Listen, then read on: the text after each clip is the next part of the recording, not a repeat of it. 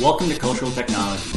My name is Bernard Dionysius Geoghegan. In the last few decades, American scholars, marketers, and artists, as well as others, have shown an increasing preoccupation with the concept of appropriation and collaborative production.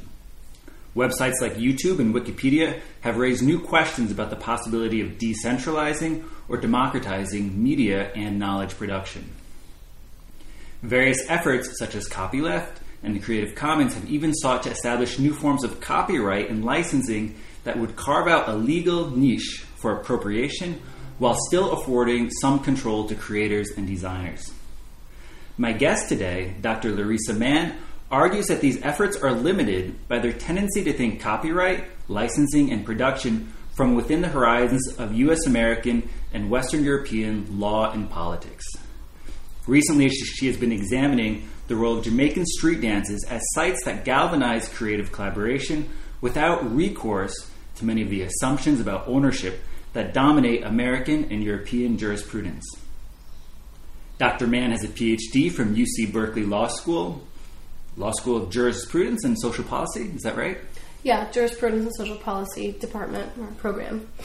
She also teaches media studies at Rutgers University. Uh, and when not lecturing in the classroom, she may be found at clubs and festivals where, in the guise of her alter ego DJ Ripley, she brings global street bass to bars, clubs, festivals, and beyond. She can be found online at djripley.blogspot.com. So this leads to our first question. Uh, what do I call you? Dr. Mann, DJ Ripley?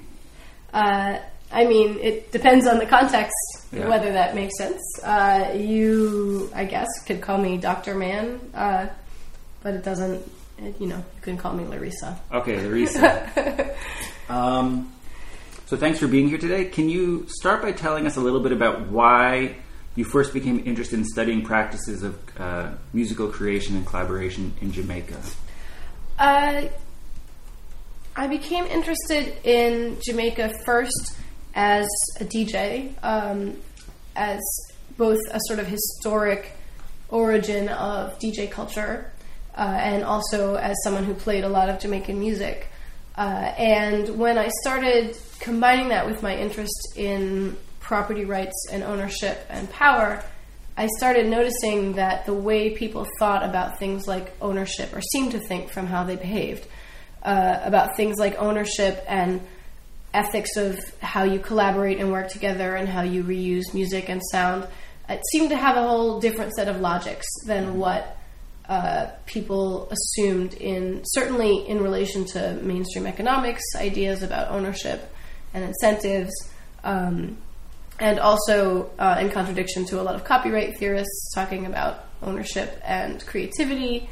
Uh, and then as a DJ, I realized that pretty much everything that I did as a DJ to make it a good experience uh, was either irrelevant or in contradiction to copyright law.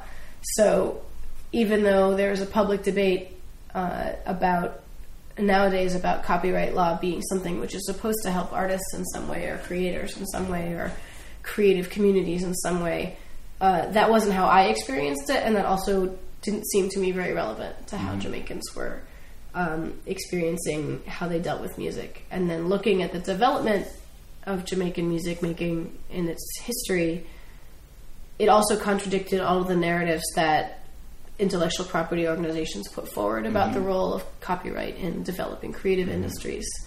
So it was a really great sort of case study, recent case study, counterexample of um, what the sort of uh, policy world was saying about how you must have copyright for an industry to develop. But in Jamaica, they did not enforce copyright during the whole explosion of reggae and then dancehall and all of the popular Jamaican musics.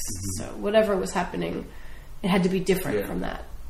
And so, just uh, to contextualize this, and also figure if I understand right, so these interests were probably developing in the 90s and 2000s when there was a growing interest in copyleft, Creative Commons, and so on. Um, so, can you, I guess, can you start by talking about uh, specifically some of the assumptions, progressive, commercial, or otherwise, that that you were encountering in, say, more academic discussions and how they uh, contrasted with what you saw kind of on the ground, either in your own DJ scene or in Jamaica.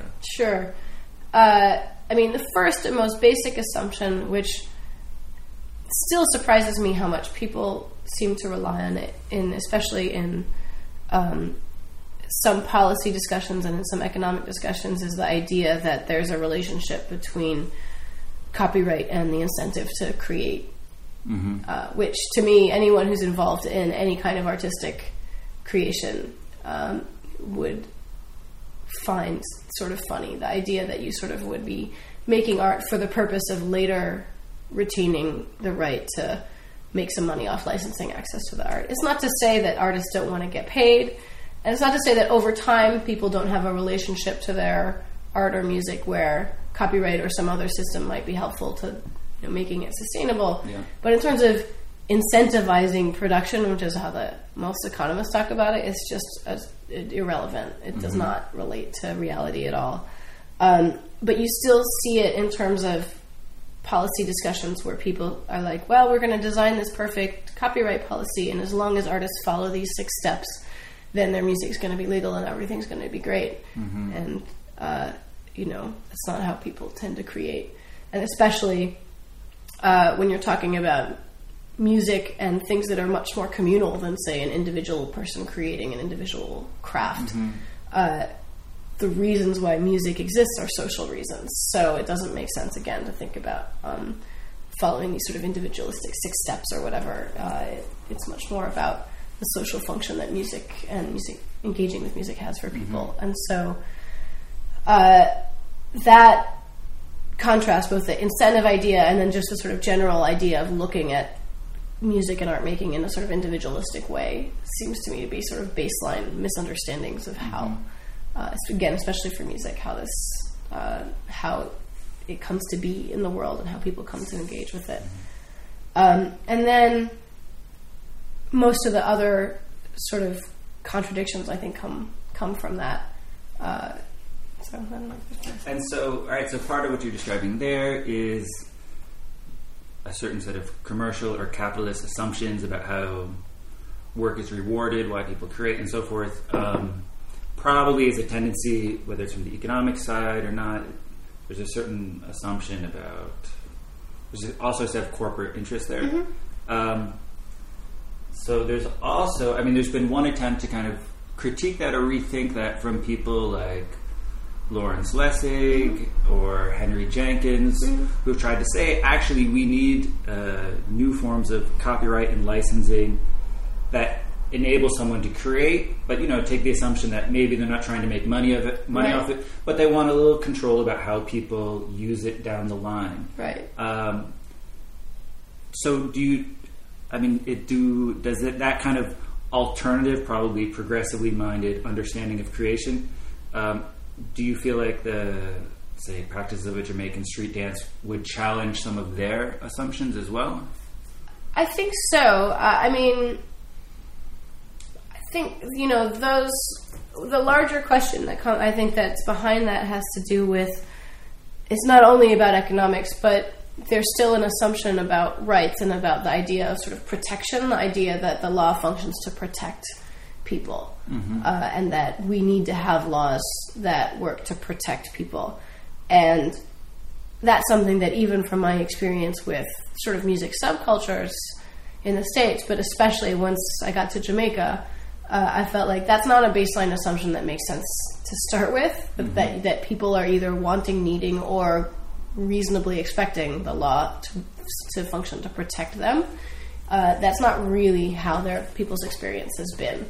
So uh, the um, construction of sort of different kinds of copyright systems, I think, is clearly informed by a more expansive understanding about creativity, but in a way, they seem like projects to sort of save law, Yeah. you know, and save law's relevance for these communities. And uh, to some extent, I think some aspects of Creative Commons might work to describe some things happening in the street dance, but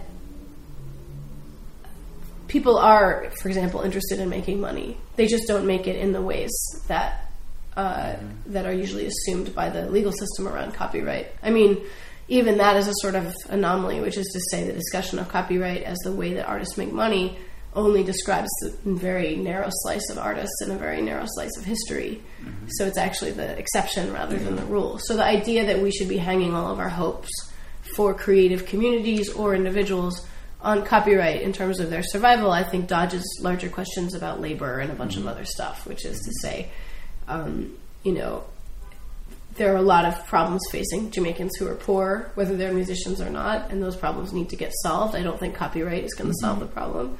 And the same in the US, where the reasons why artists don't make money or musicians don't make money is only, I think, marginally related to copyright and is a lot more related to issues around corporate power and the fact that we don't have a working healthcare system and that, you know, and debt and student loans and things like that. And I think if those problems were solved, uh, then copyright would be a very sort of icing on the cake kind of discussion, you know. So that I think is sort of the the the issue for me is that a lot of these frameworks seem to me to try to do too much. Like they try to solve problems they're not actually really equipped to solve. Um, so within their purview, they, I think they could be helpful, but I'm not sure how helpful mm-hmm. they are for the real problems that most, certainly musical communities, are facing. Mm-hmm. So to dive into your um, recent research, uh, can you start just by telling us a little bit about what is a street dance? Where does it take place? Who participates? Um, what are you talking about here? Sure. So, the street dance is uh, an event that happens in Jamaica and some other places where Jamaicans are, but especially in Jamaica. Uh, and it happens outside at night. And DJs and a group of people uh, affiliated with them set up a sound system where you have some kind of music playing device, turntables, CD player, something like that uh, usually some microphones, often some effects or sirens or things like this, uh, giant towers of speakers, and either they or someone else also usually sets up a bar, and often uh, other people will spontaneously sort of set up a bar or start cooking food on the street. Uh, and folks in the neighborhood, and if it gets reputable, folks from outside the neighborhood will come to dance along to the music, sing along to the music, see who's there, show off in all their finery. Uh, and they are mostly centered in poor communities because they happen outside uh, on the street, literally on sidewalks and, and in the street. And so um, upper class areas don't allow for that kind of sort of reuse of public space. Uh, it's still technically illegal, it violates all kinds of zoning laws, but lots of other laws are also violated in poor neighborhoods. It's just a place where the law is not as in effect. Uh, and instead, it sort of creates its own kind of social order in a way, uh, mm-hmm. not fully independent from the rest of the legal or social system, but sort of in dialogue with it and to some extent in resistance with it. Uh, and so I became interested in street dances because uh, the popular music in Jamaica and popular culture in Jamaica really focus on them as a very important experience in Jamaican life. Even the people that and the entities that discuss it in negative tones, because a lot of people say that they're places where people are behaving in a degenerate fashion or in disrespectful or lewd or you know uncivilized. Um, you know, there's a lot of criticism about it, but in Jamaica, especially, lots and lots of people are talking about it. It's in the news all the time, uh, on TV, and uh, certainly anything to do with music we'll talk about you know who which stars showed up and what were they wearing and who was there and what kinds of scandals happened and uh, if you listen to Jamaican popular music, not only are there references to dancing in the street uh, uh, that are references to street dance experiences, but a lot of the um, musical forms are influenced by the ways that people interact with music in a live setting. So, uh, Jamaican music is really centered on DJs playing recordings for an audience where the audience makes demands on the DJ in a very direct way. Uh, if you, if you don't please a Jamaican street dance audience, they're going to let you know very aggressively, and if you do please them, they're also going to let you know very assertively. And to some extent, the kinds of sort of interactions and interruptions that are created by the audience have been incorporated back into the music. So you have sirens and air horns and the sound of a record rewinding, which is something if people really like a song, they demand that you go back to the beginning and play it again. And you hear all of that brought back into the music itself, so you can see how important it is. Um, so it's not that people don't engage with music in other places. There are nightclubs, there are bars, there are places that charge money, uh, but the street dance seems to be the sort of touchstone for authenticity. That is, if you're big in the street dance, you've really made it in Jamaica. You're a real Jamaican performer, and uh, because they're in poor neighborhoods, it gives the urban poor a lot of cultural power because you have to be validated by that audience in order to be big in the popular music scene, and that particular aspect of it is what really started to seem really important to me uh, when I was in Jamaica. So I would go uh, to the dances uh, regularly, and I mean, there's every night of the week. There's multiple dances in Jamaica and most in, in Kingston and in most other towns as well, uh, and they're usually free. Uh, although not always, but most of the ones on the street are free because you can't really control it. And again, that makes it very welcoming to the poor. Uh, and uh, I would just go and stay as long as I could and observe, and I'd get to know the music. And the fact that I already knew a lot of the music because of being a DJ was sort of helpful in connecting with people. And then I also spent time in studi- studios and hanging out with musicians and other people involved in music and sort of asking them about it. But most people who talk about Jamaican music uh, in the academic world focus on sound systems, which is the people who the people and the machines. It's a sort of cluster of people and machinery that make the sound in terms of they own the turntables and the speakers and they choose the records. But I think if you don't account for what's happening in the audience, you really miss an important part of the creative process as well. So uh, that's why I thought the street dance was a really important one. I think the scholarship, there's more recent scholarship out of Jamaica that does talk about dancing and the audience. Um, Sonjah Stanley Niaah and Donna Hope are two folks that especially, and Carolyn Cooper before them. So there are scholars talking about it, but especially non Jamaican scholars. Um, there's a ton of great books about Jamaican dance music, but it usually focuses on the men who control the machines, um, which I think um, is gendered in that way and leaves out a lot of other kinds of practices. So. And so, just to, to kind of try and break it down a little bit more. Um, so, you spent some time in studios, you spent some time at these street dances. Uh, one of the things that has interested you is the way um, for for artists and creators, you know, the more official people whose names are attached to the music, Right. the way that um, they're dynamically interacting with the crowd. So, exactly how when someone's making the music Uh-huh. and maybe when someone's rethinking the music down the road Mm-hmm. like these producers official producers what do they how are they using the street dance to kind of think through or work through their creative process uh, going back way before the digital era, uh, producers would test music in the in the dance. So they would play it out, and if it didn't get a response, they might not ever release it, or they might go back into the studio and rework it. So that's one of the main sort of ways that it gets embedded. So uh, it gets embedded in the sort of creative process. Um, artists themselves, you know, if they artists and DJs, if they uh, sometimes it's called flop when you flop at a dance, and it means when you don't impress the crowd, like when you really don't impress the crowd and people turn their backs on you, or they sometimes they throw puddles, or there's just a, fa- a wall of sort of stone faced people who are not impressed. Um, that can really f- hurt your career down the line. I mean, it's a it's a massive um, it can be a massive uh, problem for you if you if you don't impress the crowds properly.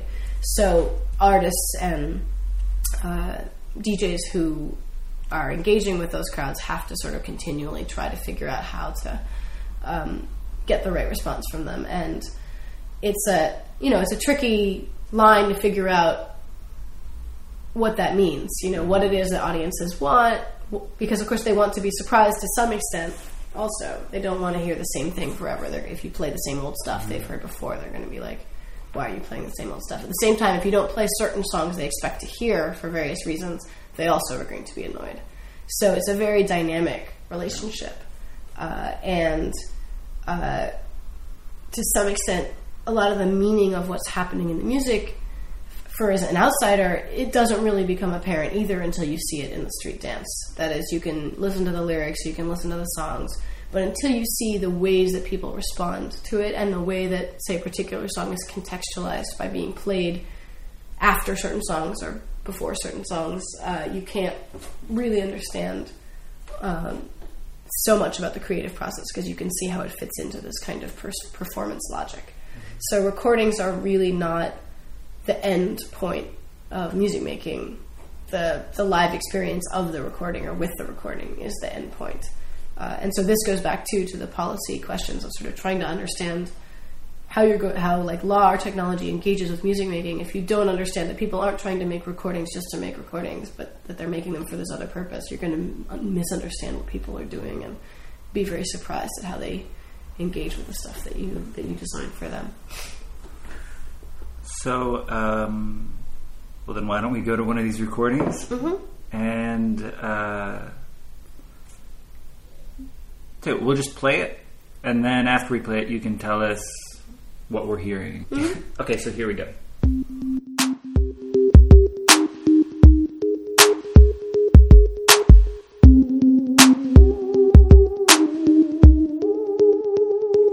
This is why I'm hot. This is why I'm hot. This is why. This is why. This is why I'm hot. This is why I'm hot. This is why I'm hot. This is why. This is why. This is why I'm hot. I'm This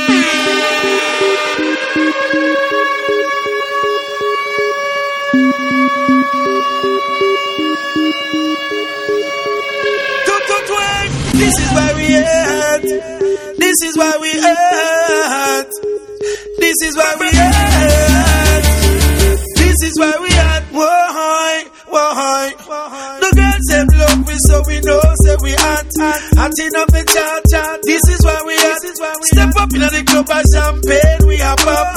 Serious we serious and a chat we are chat. The girls them love me cause we touch certain spot. This is why. This is why. This is why we at. The whole of Jamaica yes them know say we at. The whole of America yes them know say we at. Mims and Junior Reid come and bless this a chat. Blackout movements and one blood family ever had. Number one record on the billboard spot.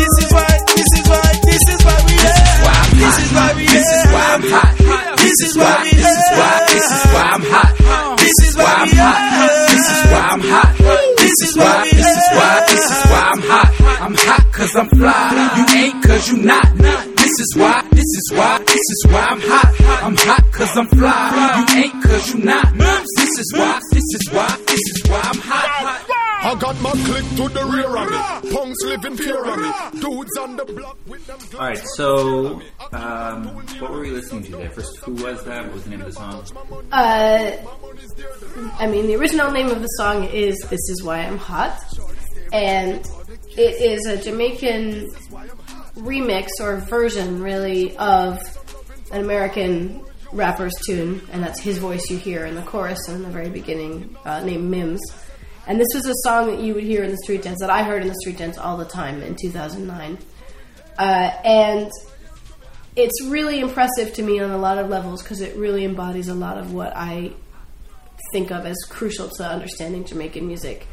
And uh, one thing is that, to some extent, I think Jamaican music making is a is a process of engaging with music, and not necessarily about the source of the audio files, so or the the source of the music. So a lot of songs that are considered classic Jamaican tunes were actually covers of American pop tunes or things like that. And it's just that they became so big, the Jamaican version became so big in Jamaica that they become symbolic of Jamaican music. Uh, and then in later times, people took like an American hip hop tune and made a Jamaican version. And so that's a very Jamaican thing to do. So to me, this is a Jamaican song as much as anything else, even though the beats and the chorus are still Mims. Uh, but the really interesting things happen. Well, they happen in different ways, but some of them happen in the instrumental part of the song, uh, which is underneath the vocals. And the first thing that happens is the remixer. I think this is called the blackout version, uh, and I can't remember now who the producer is of that. But they drop in two samples of classic Jamaican music, and the first one is uh, the classic um, intro to a song called "No No No" by Dawn Penn. I can actually, by the way, give you those later if you want. Okay, well, um, we're gonna edit this in post production. Yes.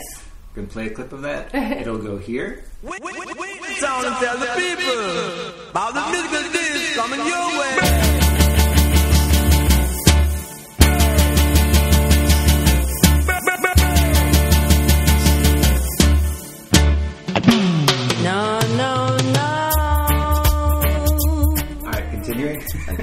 Interestingly, that's an example too. Almost everybody who knows that song says, "Oh, right, classic Jamaican song." It's actually a cover of a cover of a '60s girl group song, uh, but it's a Jamaican song, like for all intents and purposes at this point. So, it, you know, it's a great example of that layering. So when you hear that, it's a sign that Jamaicans are happening to this American hip hop song. Uh, and then a little bit later, and they drop in another classic rhythm, which is the Stalag 17 rhythm.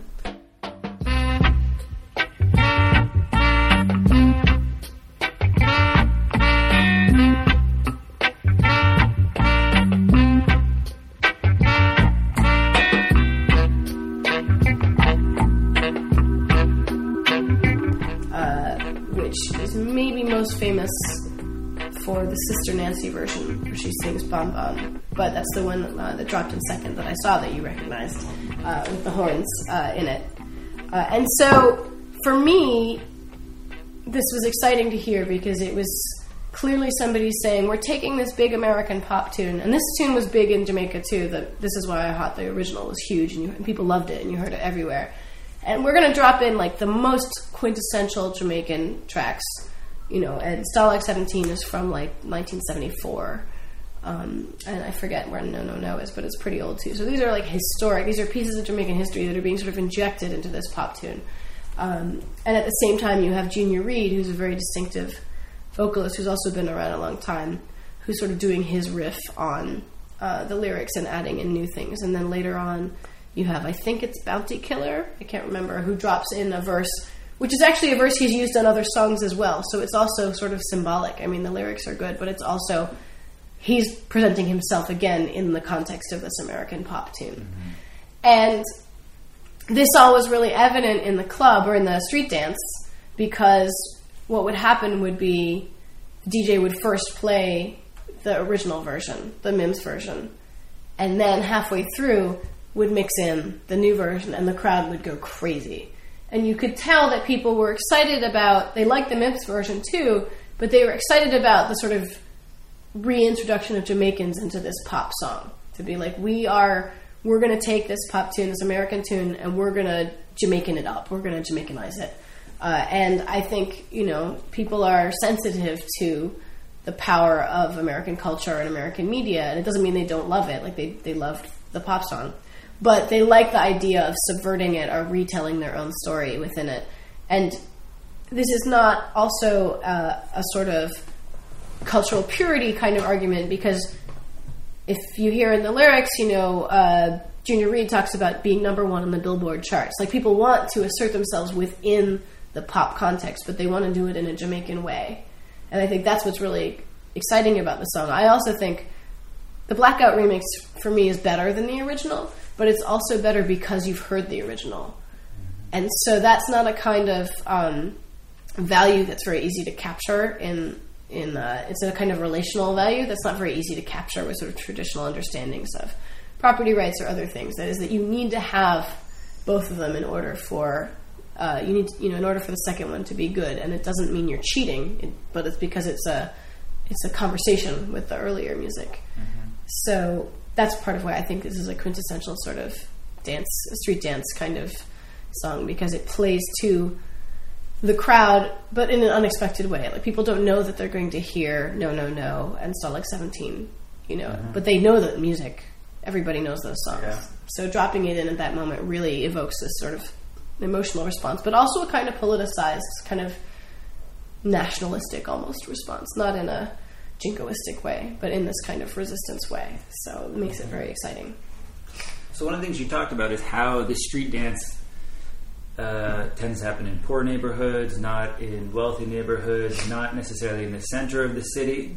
Uh, I don't know if we would call these ghettos or, suburbs. What, I mean, where would you say it is? Yeah, I mean, geographically, it's hard to say. In some places, poor neighborhoods are in the center, and some places they're Okay. on the edges. Yeah. But um, but they happen in poor neighborhoods. Um, sometimes they're called garrisons, which is interesting. It go, that that term, which is a military term, goes back to the '70s when there was a lot of gun violence because the various political parties armed their poor supporters, and um, that is the first. That also coincides with the rise of reggae. Uh, but um, now the term garrison partly just means a very poor neighborhood, but one also that has some association with this kind of perhaps uh, heavily armed contingent within that neighborhood. Um, and uh, the biggest street dance in Jamaica, and probably the most globally famous, is called Passa Passa, and it's in a really notorious poor neighborhood called Tivoli Gardens, uh, which is also where one of the biggest like farmers markets is in town. So it's a very, I mean, like it's very densely layered what happens uh, in these places. But it is a place that, so as a foreigner, I am dissuaded from going, and upper class Jamaicans are often very much hostile and suspicious, and sort of why would you ever want to go there? Um, So if I mean, again, listening to it as an outsider, okay, when here's practices of remixing and sampling, um, why is this particular style of you know, why is this particular style of creation more likely to take place in these street dances uh, in you know poorer neighborhoods rather than why couldn't you do that in say a club in the center of Kingston or whatever? Well, within Jamaica, I mean, the clubs in the center of Kingston sometimes do play the same kind of music, but because those are more expensive, they uh, they attract a different clientele for the most part, uh, and so the culture is just different. That is not. Uh, uh, uh, the music that's popular among the poor is still a sort of uneasy pleasure for middle and upper class Jamaicans. Uh, although usually by the very end of the night you will end up hearing it. Uh, but it's it's a generally a more restrained affair to some extent at most of the more formal venues and especially the ones associated with the upper class. So within Jamaica, I would say it's more cultural reasons than any other reasons that just su- suggest that certain kinds of music and dancing are not appropriate for certain spaces. Uh, outside of Jamaica, I would say there are also questions about the legality of those musical practices. That is to say, um, you know, certainly venues in Germany, right, are very heavily controlled or attempted to be heavily controlled by GEMA and like rights collecting organizations, and the same is true in the states. Uh, and the more you have these kind of dynamic interactive practices that don't involve things like permission and licensing, the more you could run into trouble in certain kinds of venues for that kind of um, behavior. Uh, although, again, it's hard, it's hard to separate the cultural from the legal in this case because it's also just true that the more formal venues, that kind of music is not considered appropriate for all kinds of reasons that don't necessarily have to do with copyright law. So it's sort of hard to se- hard to tease out. But I would say that's not an accident. I would say those things go together for a reason. The formal copyright system and sort of upper class Western European white dominated uh, musical hierarchy, they are together. Like they work together very well. So And do you think the do you think the street dance is it understood and practiced? For, so if it, is it understood? I mean, by participants as a kind of critical counter space, or is it more like this is what we do, this is how we do it? Um, you know, what kind of because it's also it, make, it makes it it's clear from the way you're talking about the way in which, for example, this particular track was modified, Jamaicanized, that there's also some awareness that they exist in some type of global or transnational Oh, yeah. network, right? So, what I'm, tr- I'm trying to figure out, I mean, we're, you know, right, we're both academics. We're kind of talking about this at a, we can't help but talk about a certain academic Right. level. I'm curious to, to what extent we can understand the concrete, immediate right. Cultural meaning or understanding for the participants. Yeah. I mean, I don't think I could summarize No. that. I my impression is that you have all levels of uh, awareness going on at the same time within like a, a sort of a group of people. So some folks talk about it as just entertainment. This is what we do. Most folks, if you like, when I interviewed people, because I did a lot of interviews, when I asked artists who they made music for, some said they make music for everybody. Some said they want to be they want to win Grammys. Some said they make music for poor people. But also that would switch at different times. So I think they have all of that. People have mm-hmm. all of that in their head, and I think mm-hmm.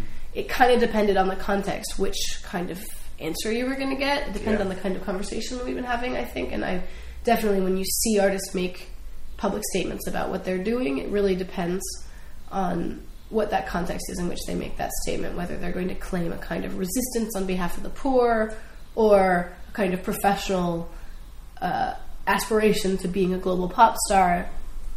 Uh, those things don't don't seem to be mutually mutually exclusive for the people making those statements. There's ways in which formally we might see those as mutually exclusive, but I definitely saw all of that in evidence, and I think DJs, you know, speaking as a DJ, I guess, you know, are incredibly sophisticated about that because that's how you are a good DJ is that you understand all the multiple layers of reference and meaning.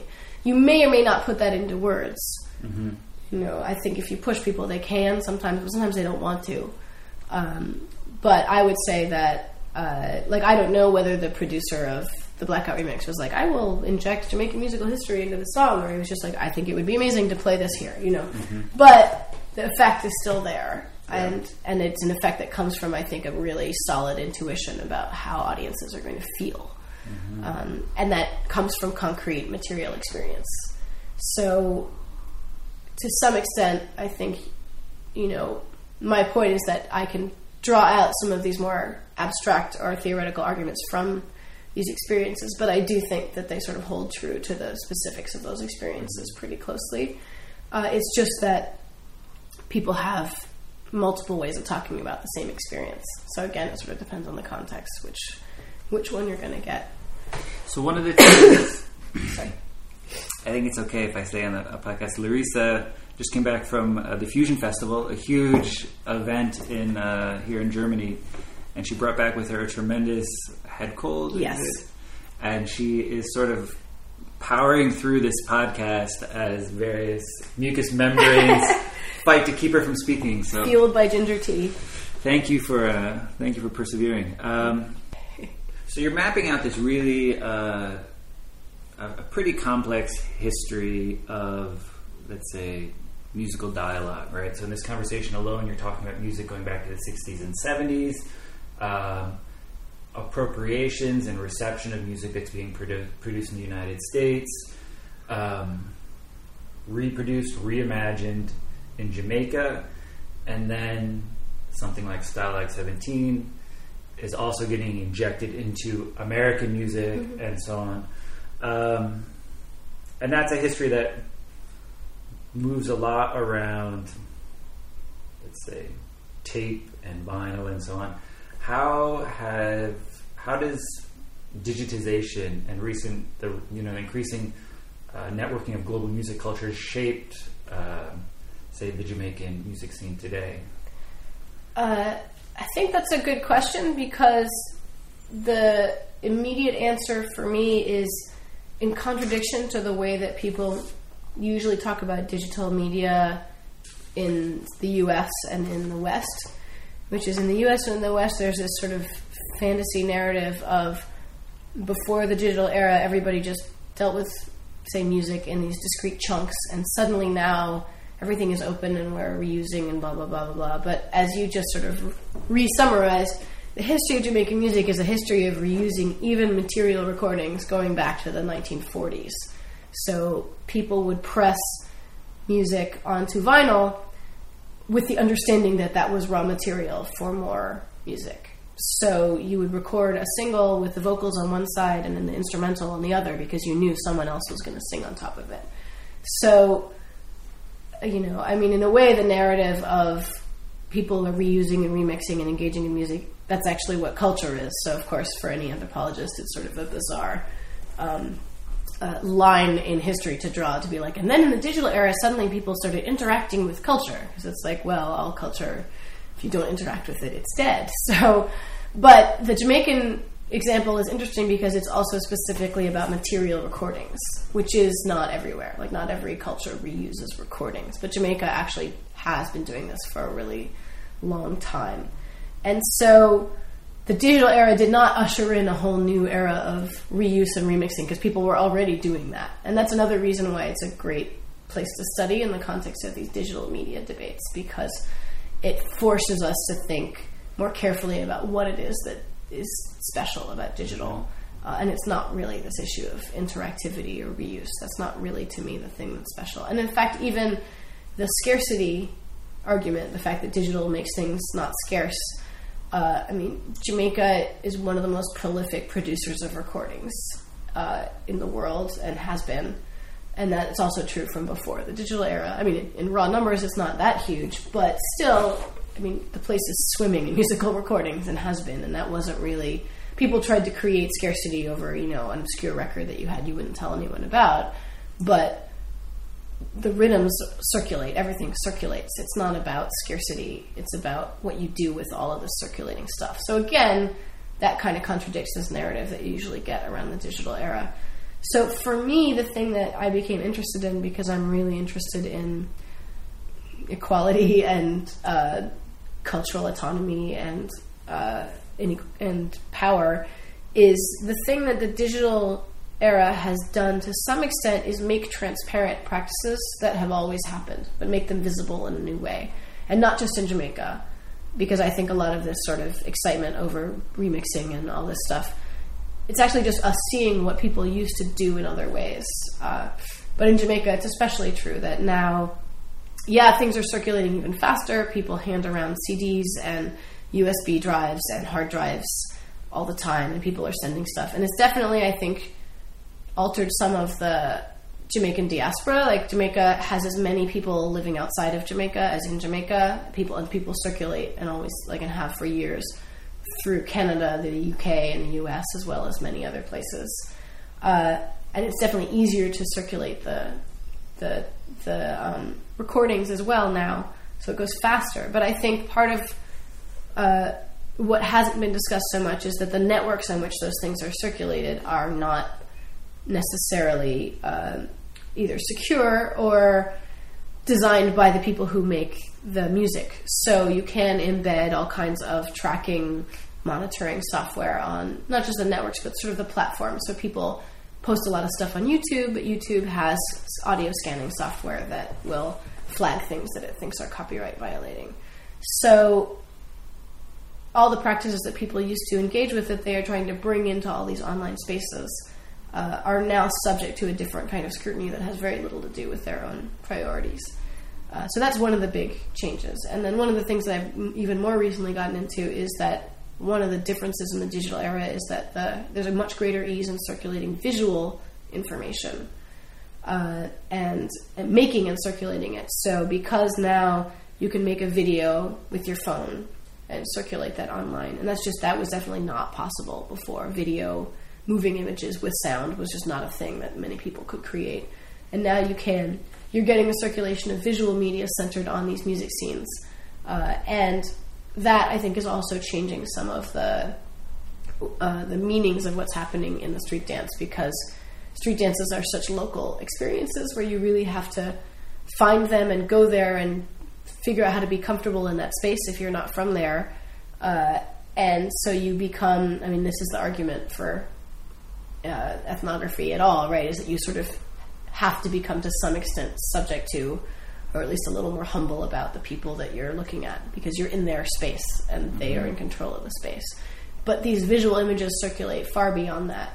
And so um, that's another change, I think, is that you're getting new visual representations and new issues around what it means to be visible physically uh, that you didn't get before. Mm-hmm. So there's uh, right. So you have this kind of extension of existing practices.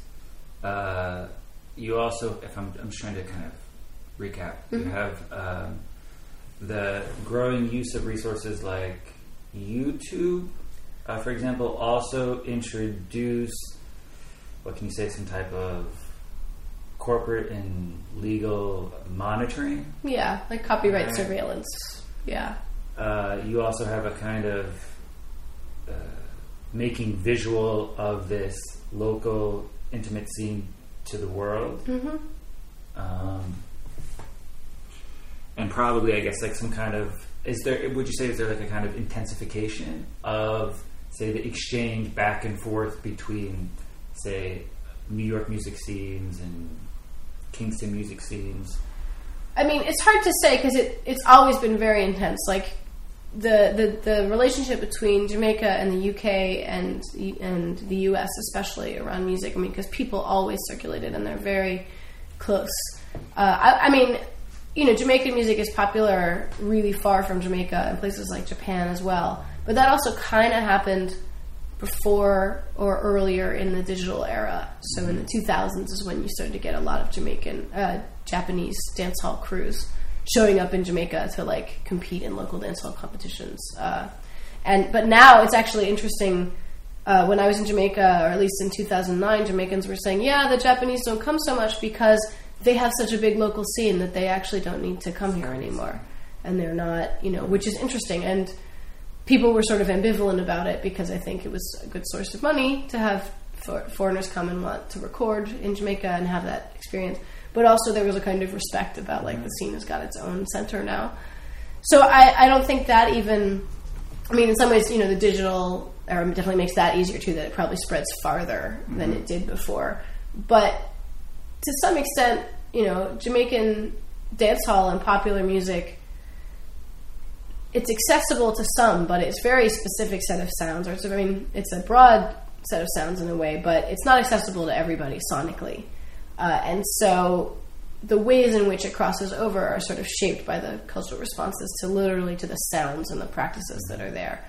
Uh, and again, that's why I'm sort of interested now in this visual aspect of it because I think the visual aspect of it is is accessible in different ways, um, where you can look at the people even if you don't understand what they're saying. Uh, and that I think brings in a whole other set of issues uh, around what uh, performance is and what uh, what is being created by these spaces and these practices. Um, so yeah, I would say the um, the increased transparency and then this other introduction of visual stuff are the, especially the 2 new things. Um, but I mean, I guess I'm probably da- I may be downplaying too much the the increasing reach and speed of circulation. I mean, I think that is that's that is definitely an issue. I just feel like the Jamaican music scene has really been global for since the seventies. You know, I mean, the first wave of Jamaican music became popular because of the uh, anti-colonial resistance movements in the third world, and in also the sympathy movements in Europe and places like that. And so, people were listening to reggae because they were anti-fascists or whatever. Uh, and so that happened without digital stuff. So just to highlight that it's been global already. So one of the things we've been talking about since the beginning of this conversation is the way that uh, a number of discussions in the United States about copyright and licensing and so forth don't necessarily speak to the motivations of um, Jamaican producers, be they producers in the studio or people in the street. Um, and you yourself uh, have a little bit of a policy background. Um, does that do you see this do you see your research as having either a set of policy implications for a place like Jamaica, right? Be it laws and policies that should be enacted there, or say laws and policies that should be enacted at some other level, like the WTO, to you know to more realistically serve uh, these types of creative practices. Yeah, uh, I mean, I think, especially after living for a year in Jamaica, uh, although I guess I could have lived in some communities in the U.S. probably and come to the same conclusion, but I keep, became very suspicious about of or pessimistic about the role of policy in actually changing everyday life. Um, in that, I think a lot of the power issues that structure you know the problems that people face are not things that for example copyright policy has a lot to do with um, that said, I do think that uh, certainly at the international level, at the WTO level, there could be better ways to structure uh, international copyright policy to respect local variations, to leave room for more limitations and exceptions to copyright, which is like limitations and exceptions is like an actual formal term for uh, a set of carve outs against um, copyright, which includes things like um, you know access for the blind and stuff like that, but it could include all kinds of cultural things. I think for me, some of it is pushing back against the idea that everything needs to be accounted for within the system. I think the more there can be actual limitations and exceptions that are carve outs where the law doesn't go, uh, might be important because because of the way that digital technology is so intimately intertwined with people's lives. Again, like way more things are visible than used to be. That I don't think that means we should have a policy for all of them, like a legal policy for all of them. Uh, you know, we can monitor what kind of songs you're singing to your child at, when they go to sleep, but that doesn't mean we should have a special license for it. I think we should just not worry about it. Um, you know, so I kind of part of it is trying to be like, where can we actually carve out a space in policy where it's not monitoring what's happening? And then I think there's sort of egregious, um, you know, misunderstandings like this issue of incentive, which I think it would be nice to just kind of kick some of these to the curb at this point and be like, let's let's not pretend that's actually how the law functions in relation to music making because it just doesn't function that way. So you know, there's sort of an accuracy. uh, Like some of it, I'm, I think we could be uh, fixed in that way, and I think also allowing room for local and community-based sort of definitions of what of what is important to them is is really valuable. So at the WTO level, you did have this pushback um, of the development agenda, which was basically a coalition of the quote like less developed countries who pushed back on the World Trade Organization's intellectual property policy and said, "We think the developing countries should have different rules because we have different needs as developing countries about access to knowledge." It was less focused on cultural practices; it was more focused on you know textbooks and science and things. But I think, to me, just the fact that that happened setting aside all of the machinations of what goes on in Geneva, which I'm sure have levels and levels of complications that have nothing to do with, you know, mm-hmm. everyday life. But I think those are very hopeful. The idea that, right, the same thing isn't going to work everywhere. Copyright policy is not neutral. Technology policy and technology is not neutral. They have already agendas embedded in them. And so part of what I think of as the policy intervention is to say, given that there are values embedded in these institutions and these technologies, what do we want them to be and why? Because instead, what happens is there's this sort of idea of, oh, we're democratizing access by giving everybody laptops, as opposed to, well, what are the ideologies in those laptops? Uh, what do those? How do those laptops structure how people can interact with each other? You know, are they all part of a global monitoring system of copyright or whatever else it is? You know, so just talking about technology in terms of access or lack doesn't get into these issues. So the more that I think we can bring that conversation to the front, I think the better we'll be. And uh, just a last question. Um, right, so a lot of your musical work, your work as a DJ has taken place in places that are first world, uh, cities like San Francisco and New York. You're here in Berlin. I, I'm sort of met Larisa slash uh, DJ Ripley through a, a gig she did last weekend uh, in Neukölln in Berlin. Um, and you're also, but your research is looking more at at least at Jamaica and also questions of the global south, Uh-huh. right? And so, just a last question: in your own practice, what types of say affinities and distinctions do you see between, say, the DJ scene in Berlin, which is very often more or less like it's not well paid, it's off the corporate radar, and so on. Although there is a lot of money around it, um, how do how does that sort of compare or contrast with what you're seeing in a, the, among the DJs and producers in Jamaica? I think one of the continuities has to do with the fact that, I mean, you can literally trace DJ culture to Jamaica. It's not that other traditions don't have reuse and, you know, yes, you know, Bach reused things, and yeah, like that's all true, but literally the practice of DJing comes from Jamaica via New York. And a lot of electronic music production is influenced by dub.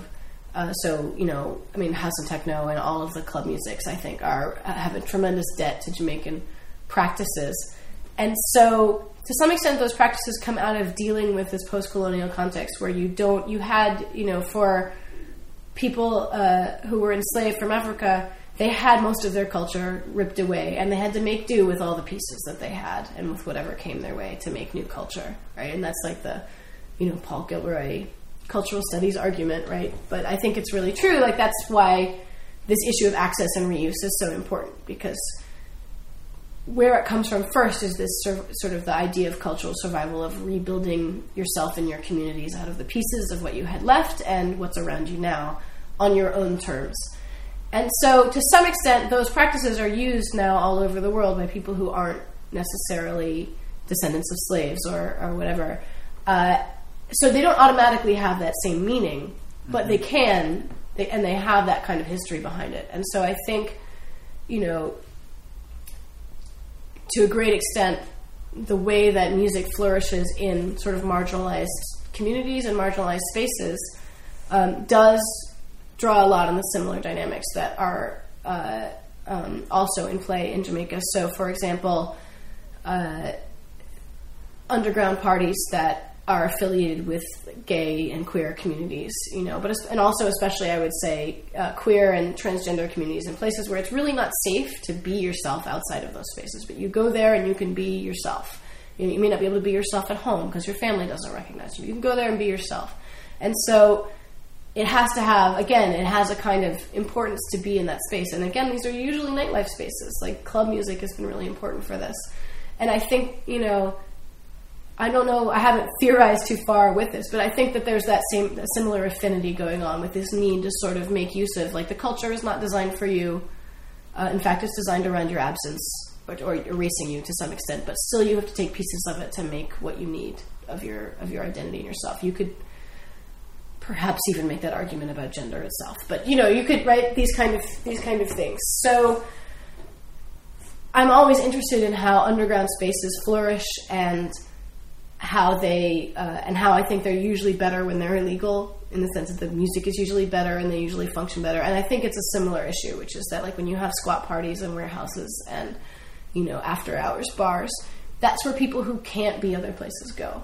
and so they function in a similar way to some extent to the street dance. Um, and they don't have to though, because of course club music has crossed over into these massive corporate events, and so it really matters what the space is and who the people are in the space. And the music actually is, again, to me, is not the defining factor in that. So I can't say that like dubstep or breakcore or jungle or hip hop intrinsically is about serving that social function. It's that when it happens in these kind of spaces, it serves that. When you see those people in the room, it serves that function. And so that's one thing I learned to articulate better in Jamaica, but that really resonated when I came back uh, to the states. Uh, was looking at how important, you know, for immigrant communities too. You know, music is so important for bringing people together because they don't have access to popular culture in the places that they are. It's not there to represent them, but they use it and they engage with it. Um, and so, the other side of it, I think, is being in Jamaica also attuned me a lot more to this these the importance of thinking about power dynamics when you're thinking about appropriation. That is, appropriating up and appropriating down are not the same thing. Uh, and so, as a musician, also in the global north, you know how I deal with artists and musicians and people from far away is really important. That is, I try not to replicate the kind of extractive, exploitative attitude that you can sometimes get, where you engage with music of other cultures, but you don't really respect what they're about. You don't really think about how you affect the people from those places. And it doesn't mean you have to be precious. Like I'm all for taking stuff and remixing it to make it totally weird and un- unrecognizable or subverting it or things like that. But to, to at least be conscious that there are those dynamics, I think is uh, something else that I uh, I sort of became more attuned to in Jamaica, and that I couldn't. It wasn't enough, for example, to use the sort of shallow language of the commons that is really popular in the U.S. Um, I didn't want to go to Jamaicans and be like, "Yes, your culture is a commons. It's great. I can take everything I want from it." Like I just felt that's that just seemed terrible. uh, and not very appealing to Jamaicans either. They're like, "What do you mean? Like we're a commons for you? That's great. What do you know? How do how do we deal with that? You know?" So I felt like being there made me think more carefully about how those dynamics work and about what kinds of boundaries um, matter and how they get built. So.